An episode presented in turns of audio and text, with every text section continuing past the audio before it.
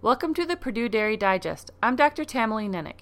In this installment of the Dairy Digest, Dr. Mike Schutz will discuss the use of rubber flooring on dairy farms. If you have ever spent a great length of time standing on a concrete floor, I'm sure you can appreciate how much better it feels to stand on a piece of carpeting or a rubber mat.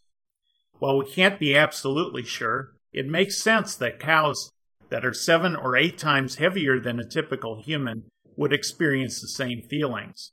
There are many pictures of cows walking single file to and from milking parlors on narrow strips of rubber flooring to avoid walking on concrete. Cows can't tell us whether they walk on the rubber because of the cushioning or because of better traction, but the cows are casting their votes for a better surface. To be sure, not all rubber flooring is created equal.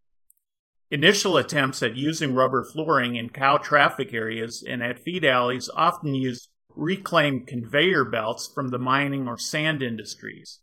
Often, those belts were smooth and provided little traction, especially when wet or covered with manure.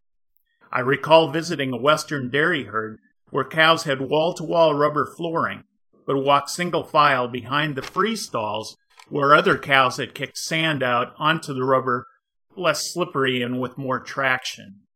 New specialized rubber products have cushioned and textured surface to provide needed traction, and recycled rubber conveyor belts can be grooved.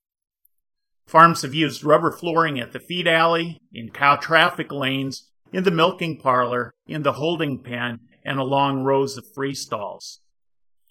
If cows lie on rubber flooring in the alleys after it is installed, blame it on the free stalls not the rubber flooring.